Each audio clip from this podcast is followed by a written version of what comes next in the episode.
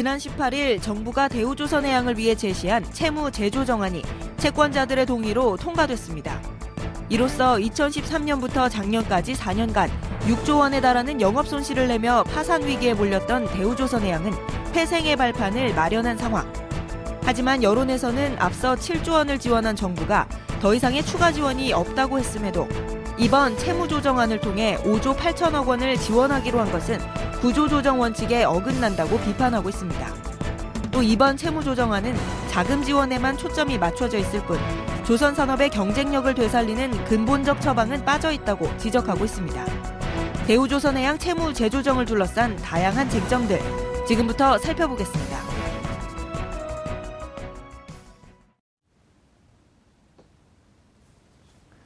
4월 20일 목요일 정봉주 품격시대 두 번째 이슈 들어가겠습니다.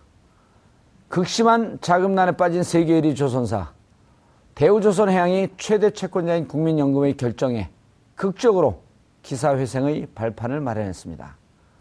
국민연금공단의 이번 결정에 대우조선해양은 한숨을 돌렸지만 국민들의 한숨은 더욱 깊어지고 있는데요. 이 문제와 관련해 전문가 두 분 모시고 말씀 나눠보도록 하겠습니다. 정상근 미디어 오늘 기자, 기자님 자리하셨습니다. 네, 안녕하십니까. 예, 취재 좀 하셨어요? 어, 이 문제 정리하는 것만으로도 굉장히 힘이 들더라고요. 그렇게 네. 솔직하게 얘기하면 안 부릅니다. 그래도 열심히, 열심히 준비해봤습니다. 자, 아, 그리고 정철진 경제평론가님 자리하셨습니다. 네, 예, 안녕하십니까. 오래간만에 네. 오셨어요? 네, 오랜만입니다. 자, 시청자 여러분도 샵 5400으로 다양한 의견 보내주시기 바라겠습니다. 자, 어떻게 된 상황인지 간단히 정리해 주시고. 그것만 정리하면 계속 이쪽에다 질문할게요. 아, 네, 감사합니다. 이거라도 잘해야 할 텐데요. 네. 그 대우 해양조선이 뭐 그동안 이제 계속 위기가 몰, 중첩이 되었었고, 예. 그래서 결국 이제 어, 뭐 파산 위기에까지 지금 몰렸죠. 근데 지금 가지고 있는 뭐 공적 자금도 이미 좀 많이 투입이 됐었고요. 근데 그 지난 17일, 18일에 그 네 차례 그 사채권자 집회, 아, 다섯 차례 사채권자 집회가 열려가지고 예. 이 어, 채무 조- 재조정안이 통과가 됨으로써 네, 그 대우조선이 이제 법정 관리 체제인 뭐 피플랜에 들어가지 않고 이제 뭐 그 다시 이제 기자 기사 회생을 하게 된 거죠. 네. 그래서 뭐 간단하게 얘기하면 국민연금을 투입해서 네. 대우조선을 살리자. 그. 채권단 중에 하나가 또 주요 채권단이 또 국민연금이다 보니까 예. 네, 국민연금이 뭐 이거를 그냥 채무를 어느 정도 깎아주자 뭐 이렇게 결의를 내서 그 다음에 이제 다른 채권단들이 그대로 이제 따라 들어오게 된 거죠. 음, 네. 그러면은 부채도 좀 깎아주는 건가? 부채도 일부 탕감해 주는 건가요? 네, 한 50% 정도 탕감을 해주고 뭐 예. 나머지는 3년 후에 받겠다는데 근데 사실 지금 이런 상황에서 과연 그 3년 후에라도 돈을 받을 수 있을까에 대해서는 뭐 여러 사람들이 의문을 갖고 있는 것 같습니다. 예. 대우조선 해양 문제에 대해서 어, 지금까지 보니까 1, 2차, 3차 해서 한 12조 8천억, 약 13조 가까이 어, 자금 지원이 들어갔어요. 그렇죠. 출자 전환까지 합친 거요. 예, 출자 전환까지. 네, 합쳐서. 예, 네, 출자 그렇습니다. 전환까지 합쳐서. 네, 그렇죠. 자, 그러면 실질적으로 들어간 자금은 어느 정도 되나요? 첫 번째 그 유명한 이제 2015년 서별관 회의 때 들어간 게 이제 4조 2천억 원이 있고요. 예. 이번에 채무 조정안을 통과하면 또 쏘겠다는 게 2조 9천억이니까 예. 실질적으로 돈 투입만 보면은 4조 2천 더하기 2조 9천 합치면은 7조 1000억. 천억 원. 예. 그러나 7조 1천억 원은 하나의 이제 빙산의 일각이다. 위에만. 나와본다 되고요. 왜냐면은 1, 2차도 그렇고 3차도 그렇고 그냥 돈을 투입하지는 않죠. 음. 우리가 지원을 할 때 이미 들고 있는 채권자들한테 고통을 감내하자. 그래서 이제 채무 제조 이거 출자 전환이라고 하는데 음. 예. 들고 있는 채권을 한 반 정도 혹은 뭐 첫 번째는 한 30% 정도는 투자한 걸로 바꿔라. 그리고 투자하면 주식을 받나요? 그렇죠. 지분을 갖게 되는 음, 거죠. 지분을 갖게 예, 되는. 그러나 현재 대우조선의 자칫 잘못하면 종이 조각이 될 수 있는 그 지분. 근데 현재까지는 그 종이 조각이 됐죠. 음. 네, 그런데 이번에 이제 또 절반을 또 지분으로 받아라. 예. 그래야지만 산업은행과 이 수출은행 채권단이 2조 9천억을 쏘겠다라고 하고 이제 그 채무 조정안을 기존에 있는 국민연금을 비롯한 사채권자들이 반내만 해가지고 이제 한 2, 3주 동안 시간을 끌었고요. 음. 예. 그래서 국민연금이 오케이 사인을 내면서 이제 어제 그제 이틀간 나머지 사채권자들도 다 오케이. 예. 간단하게 오늘 좀 설명을 해 네. 주시죠. 자, 제가 아, 국민연금인데 네. 어, 대우조선에 이미 5조 정도의 아, 채권자가 돼 있어요. 5조 그렇죠. 정도 투자를. 국민연금은 한 5천억이죠. 예, 5천억. 네, 예, 네. 5조, 5조라고 예를 들면 네. 좀 세게 갑시다. 네, 알겠습니다. 5조로 가 있는데 네. 그럼 이번에 돈을 또 넣어야 돼요. 네. 근데 또- 그 중에 네.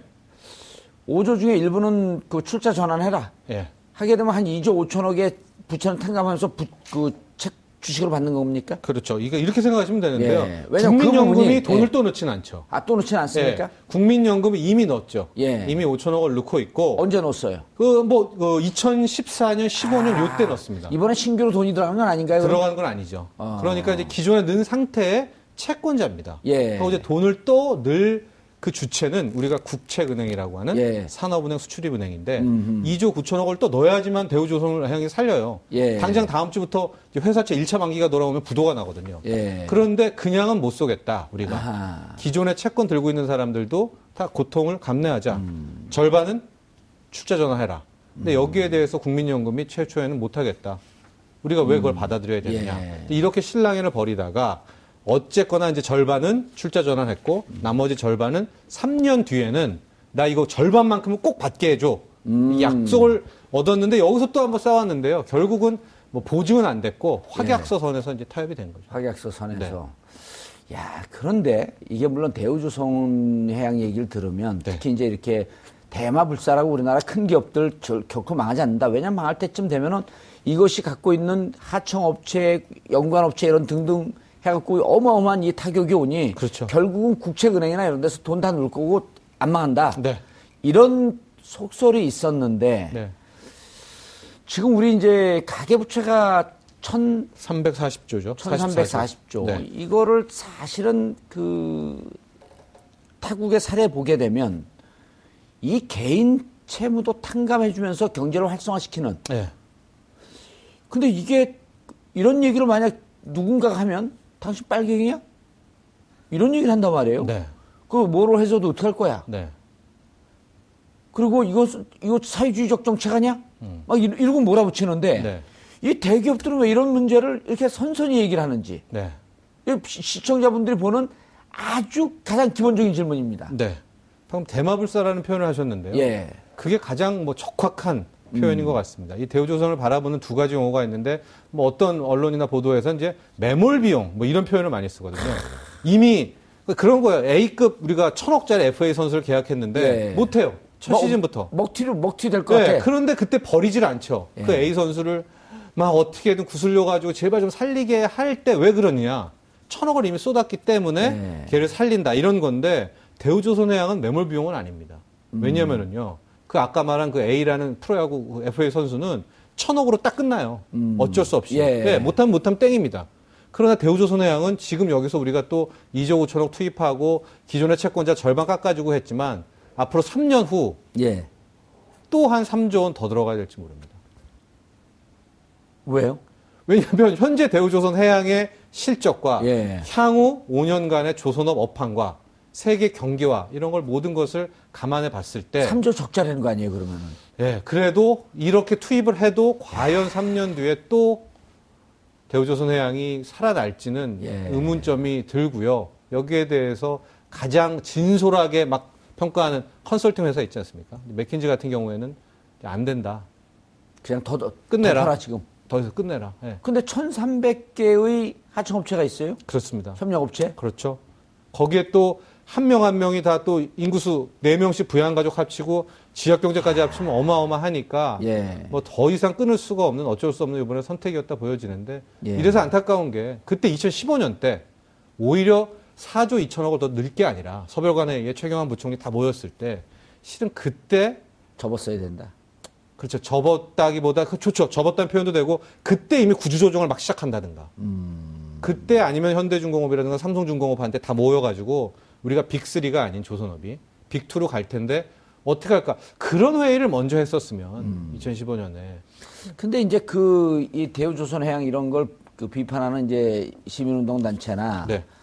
이런데 견해를 들어보면 조선 조선업 그 화랑이 열 때, 호황이었을 때 당신들 기술 개발해갖고 더 앞으로 나가려고 하는 것보다도 땅 사고 부동산 투기하고 이렇게 직원들 몸, 뭐 왜? 몸집 뭐, 풀리고 직원들 뭐 마구마구 나, 네. 그 나눠 갖고 네, 나눠갖고. 몸집 풀리는데 했었는데 문제가 되게 되면 구조 조정하게 되면 우리 보통 시청자분들이 잘못 이 오도해 갖고 구조 조정하게 되면 직원 그 노동자 먼저 해고시키는 거로 받아들이거든요. 네. 근데 원래 정상적인 의무의 구, 의미 구조 조정이라고 하는 것은 자기들 갖고 있는 자산 매각부터 해나가는 거 아니에요? 그렇죠. 근데 그건 안 하고 구조 조정하라고 하게 되면 근로자들만 먼저 해고시키려고 하고 네. 이런 비판하는 데 대해서 어떻게 생각하세요? 그것도 일견 맞는데 예. 대우조선해양은 또 그게 안 됩니다. 왜냐하면 이제 조선 업황이라는 게 이미 전 세계가 조선업이 다 full full package 다 쳤어요. 아. 그렇기 때문에 우리 도크 우리 배 만드는 거 누구 사갈래 하면 안 사갑니다. 아. 이미 중국도 오버고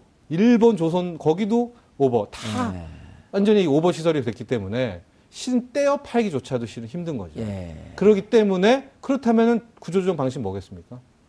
직원 자르는 인건비 조정, 인력 조정밖에 안 되는 그런 슬픈 사연이 이 문제가 이명박 정권 때부터 그러니까 2009년, 10년 이때부터 계속 문제가 지- 그 되지 않았었나요? 됐죠. 그러나 실은 MB 말 때까지는 희망 같은 건 있었습니다. 아. 네. 세계 경기가 한번 살아날 거야, 살아날 수가 있어 했는데 막상 박근혜 정부가 오고 나서 2012년에 딱 와보니까 이제 이미 아 이거는 딱 끝이 보이는 것 같단 말이죠. 박근혜 정권 들어올 때 방법이 있었는데 그렇죠. 최순실을 대통령으로 앉혔어야 되는데 뭐 참고로 제 자랑 아니지만 저는 2012, 2014년 때 가장 먼저 우리가 해야 될일 예. 산업 구조 조정이다. 예. 가장 먼저 해야 될 게 조선해운 철강을 해야 된다는 얘기를 했고요.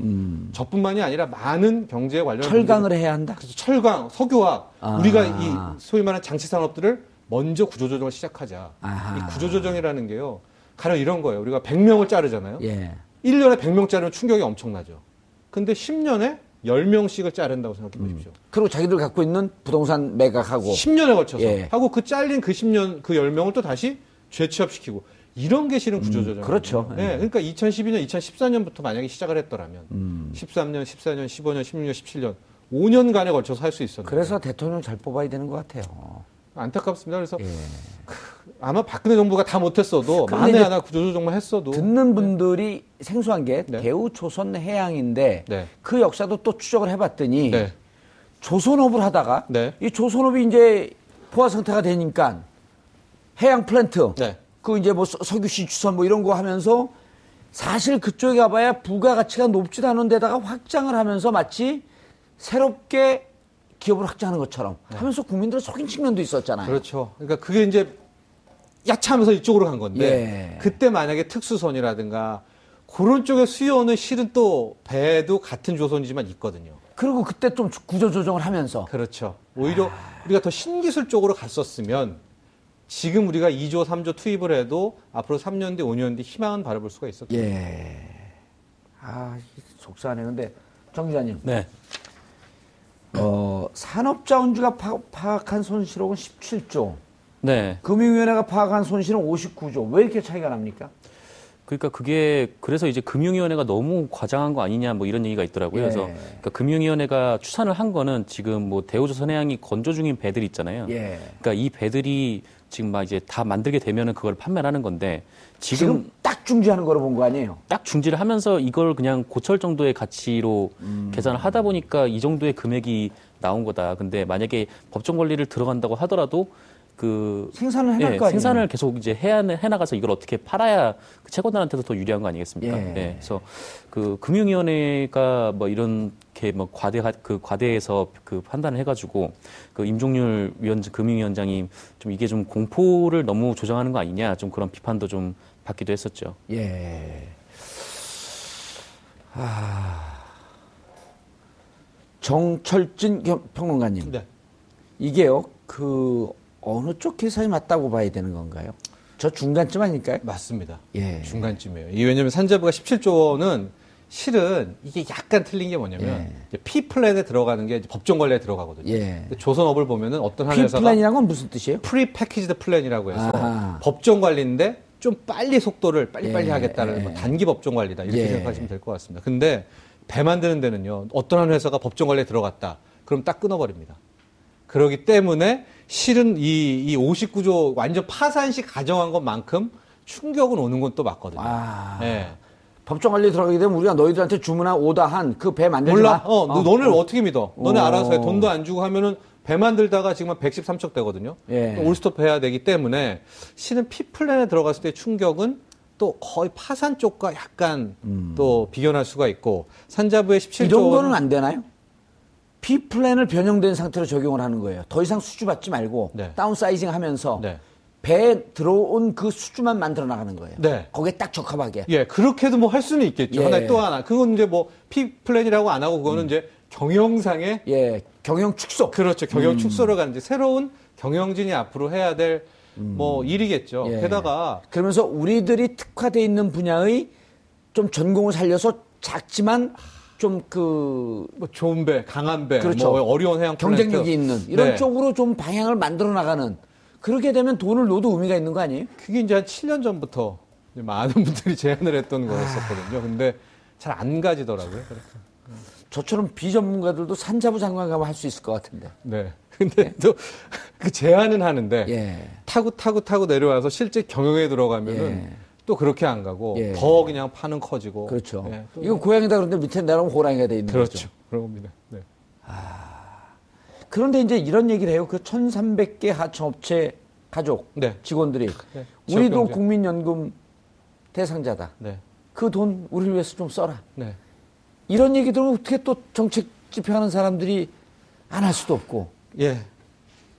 그래서 제가 이제 이게 대우조선해양 옳은 결정입니까? 지원. 예. 이렇게 하면 할 말이 없는 게요. 할 말이 없죠. 여러 가지로 설명을 해야 네, 되는데. 그게 어쩔 수 없는 결정이었다 이런 음. 표현이 맞는 것 같습니다. 그분들도 아까 얘기한 그렇게 예. 얘기가 되고 있고 그분들도 분명히 뭐 어쨌든 뭐 잘못된 책임은 져야 되겠지만은 실제적으로 더 큰 책임은 정부가 이걸 2014년부터 빨리 해서 했었어야 되는 거를 그럼요. 예 2016년에 한 거 아닙니까? 그리고 옛 말이 있잖아요.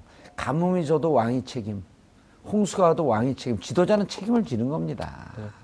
그래서 저는 이제 요즘에 어제도 대선 토론도 하고 그러지 않았습니까? 예. 그때 이제 서로 이런 걸 좀 물어봤으면 가령 예. 뭐, 뭐, 문 후보, 안 후보, 대우조선해양 당장 어떻게 할 겁니까? 뭐 이런 것들을 서로 좀 나눠서 아, 그런 것들은 어떻게 처리할까 저분들이 보고 싶은데. 다섯 분들 다 다. 몰랐을 것 같아요. 네, 아니, 예. 모르기도 하고 안 하죠, 서로가. 왜냐하면 이게 디테일한 문제고 사실은 요 한 구조만 이해해서 이, 이거에 대한 해법을 내놓으면 산업구조 전반에 대한 이해하고 똑같은 거거든요. 그렇죠. 네. 거기에다가 또 칼을 들어야 되고 피를 봐야 되기 예. 때문에 이런 쪽은 이제 거의 안 잘못하면 나오더라고요. 1,300개 하청업체, 그 협력업체 가족들을 전체에게 표를 못 표가 받는. 그렇죠. 그 지역 다. 예. 3, 3년 뒤에 또 3조를 내야 돼요. 그 뭐 더 들어갈지 덜 들어갈지는 모르겠지만 예. 어, 여기서 끝나지는 않을 겁니다. 현재 업황이나 모든 것을 봤을 때는. 그런데, 아, 이제 일반적으로 보면 일단 살려놓고 보자. 네. 이런 느낌이 지금 강하거든요. 네, 그겁니다. 일단 살려놓고 네, 이 자본주의가 총체적인 위기인데 자본주의 경제 좀 좋아지면 살 거고 예. 아니면 안 살고 복불복이에요? 아니면 이제 새로운 대통령의 첫 번째 정권이 시작되지 않습니까? 예. 가장 이를 추진할 수 있으니까 그 정권, 그 대통령에게 칼을 떠넘긴 거죠. 음. 당신이 이거를 치던가 앞으로 어떻게 해달라는 걸 넘기게 예. 된 거라고 보여줍니다. 사실 그런데 바로 옆 나라가 이제 우리나라를 쫓아오고 있었던 중국이 네. 조선 해양에 다운사이징 하면서 구조 조정하는 것이 참 인상적이다라고 하는 글을 언제 한번 봤었거든요. 네. 그건 이제 물론 국가 주도 경제이기 때문에 우리보다 훨씬 쉽죠. 네. 저항도 좀 작고 그러니까. 그런데 대우 조, 이 조선 해양의 미래를 내다보는 눈은 우리보다 더 정확하지 않았나요?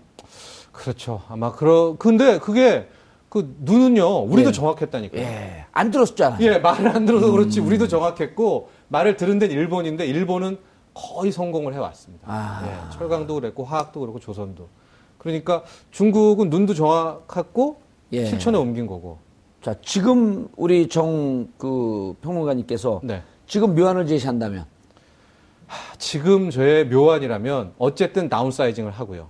저는 현대중공업, 삼성중공업 불러놓고 물론 이게 또 하나의 이게 또 빅딜 뭐 관측명 얘기를 하겠지만은 결국에는 저는 빅3에서 빅2로 M&A 가야 회사. 된다. 네, M&A를 쪼개 팔든 나눠 팔든 해서 지금 현재 세 개 아닙니까? 대우조선해양, 삼성중공업, 현대중공업, 삼성중공업, 현대중공업 2강 체제로 가고 대우조선해양을 뭐 3년이면 3년, 5년이면 5년 내에 쪼개서 나누는 이 플랜을 짜고 예. 당장 뭐 다음 달부터 시작을 해야 되는 것, 뭐 그 수밖에 없지 않나 보고 있습니다. 일단 그, 이, 그 자금 지원을 하면서 이건 뭐 들어간 거 이거 결정됐습니다. 결정됐나요? 예, 예, 예. 예, 그러면은 이런 방법은 좀 어떨까요? 어, 구조조정하고 M&A 할 때 가장 문제가 되는 게 이제 여기에 딸린 식구들, 네. 어, 이 근로자들, 노동자들 이런 분들 어, 고용 안정성이 이제 가장 그렇죠. 크기 때문에 예, 그 저항하는 거 아닙니까? 맞습니다. 그래서 어, 이제까지 이렇게 이제 M&A 할 때 쓰는 아주 폭력적 수단이 M&A 하면서 어, 고용 승계 못 한다. 네. 아니면 고용 승계 몇 프로 한다. 그런데 사실 전체로 따져보게 되면 그 근로자 임금 경직성 경비라고 하는 것이 그렇게 높지 않거든요. 네네. 그래서 고용 승계 100% 하고 그리고 승계가 된 다음에 그때부터 구조 조정을 하는 것은 노조나 근로자하고 협의하면서 나가는 이런 좀 soft landing 하는 방식은 어떨까요? 예, 그것도 괜찮은데 또 막상 그렇게 해보면 노조들과의 또 그 갈등이 음. 또 soft landing이 또안 되고. 그러니까 이게 실제적으로 계획과 청사진은 나오는데 예. 이 실행의 묘가 이게 상당히 어렵습니다. 그런데 그, 이, 그, ownership을 갖고 있는 분들이 진심으로 좀 노조하고 하면서 어쨌든 이것이 희망이 없다라고 하는데 다 같이 죽는다 자칫 잘못하면 이런 걸 갖고 좀 설득하려고 하는 노력 이런 게 사실 없었던 것도 문제 아니에요? 그렇죠. 그래서 제가 앞서 말한 것처럼 big 2로 가야 된다는 게 대우조선해양은 ownership이 없거든요. 근데 음. 만약에 현대중공업, 삼성중공업으로 나눠 가게 된다면 어쨌거나 지지고 복든해서 뭐 노조랑 경영진이 하든 뭔가 나올 거 아니겠습니까? 예. 근데 현재 이 회사를 그대로 둔다면 물론 새로운 경영진 또 사장님 뭐, 뭐 뼈를 깎는 고통을 감내하겠다. 음. 너무 국민들에게 감사하다 얘기는 했지만 또 막상 예. 그게 또 될까? 지금까지 못해. 아, 근데 지금 시장 상황이라는 건 뻔한 거 아니에요? 그냥 저 척박혔고 바닥에 쩍쩍 갈라진 거기에서 네. 노, 농사지라고 하는 거나 똑같은 거 아니에요? 그렇죠. 뻔히 이 변호사 실패할 거 아는데. 네. 그래서 반발도 많았었고 예. 국민연금도 끝까지 쉽게 안 했던 것이 예. 나중에 어떤 뭐 그런 거 차원도 있었던 것 같아요. 정 기자님, 네. 묘안을 대시오. 뭐 안- 제가 안 뭐 어떻게 가깝네요. 묘안이랄 거를 될건 없고 근데 좀 이거 아까 말씀하셨듯이 뭐 구조조정 뭐 직원들을 대상으로 구조조정하기 전에 예. 뭐 일전에 지금 이 대우조선 해양 관련해서 좀 MB 정부와의 커넥션 의혹들이 좀 많, 많지 않았었습니까? 그렇죠. 네. 뭐 김윤옥 여사에 관련된 의혹도 있었고 물론 뭐 무혐의가 났습니다만 근데 뭐 이런저런 뭐 그때 당시에 뭐 남상태 뭐 사장을 비롯해서 그때 당시 대우조선을 지금 이 모양으로 만든 사람들 그리고 분식회계를 함으로써 이 위기를 숨겨왔던 사람들에 대한 좀 처벌과 뭐 추진 같은 거를 먼저 해야 네. 어, 적폐청산이 이상한 후보를 마음에 두고 계신가요? 이, 이상한 후보요? 아니요. 이상한 흐름으로 가고 있는데 후보를 마음에 두고 계신가요? 줄여서 한 얘기예요. 어, 저, 마음에 두고 계신 후보는 있잖아요. 투표하실 거예요?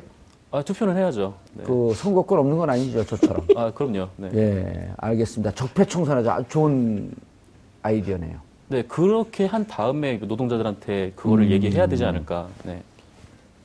맞는 생각이죠. 아, 정확한 적확한 생각입니다. 예, 알겠습니다. 아, 대우조선해양 많은 가족들의 어, 밥줄이 걸려 밥그릇이 걸려 있지만 아, 그래도 방금 지적했듯이 잘못된 것은 잘못된 대로 잡고 어, 그리고 새로운 출발을 해야 될 것 같습니다. 어제 대통령 후보 2차 TV 토론회가 열렸습니다. 시청률 25%가 넘었습니다. 4명 중 1명. 좀 더 과장해서 해석하면 4인 가구 중 한 분이 봤을 것이고 그렇다면 거의 모든 국민이 관심을 가졌다고 해도 과언이 아닐 정도입니다. 그만큼 많은 국민들이 이번 대선에 관심이 높습니다. 탄핵으로 만들어진 대통령 선거. 왜 이 선거가 있게 되었는지 다시 한번 곱씹어 봐야 할 것 같습니다. 국민과 소통하지 않고 국민이 부여한 권한을 사적으로 남용하고 국민이 주인이라는 헌법 정신을 훼손했기에 그 대통령은 파면됐으며 국민은 또다시 선택할 기회를 스스로 만들어낸 것입니다. 촛불 시민인 우리 스스로 만, 힘으로 만들어낸 선거이니만큼 이번은 보다 신중하게 갈등과 대립을 넘어 누가 대한민국의 미래를 진정으로 책임질 수 있는지 생각하고 또 생각해 봐야 할것 같습니다. 4월 20일 목요일 정봉주 품격시대 마치겠습니다. 감사합니다. 저는 내일 5시에 다시 뵙겠습니다. 감사합니다.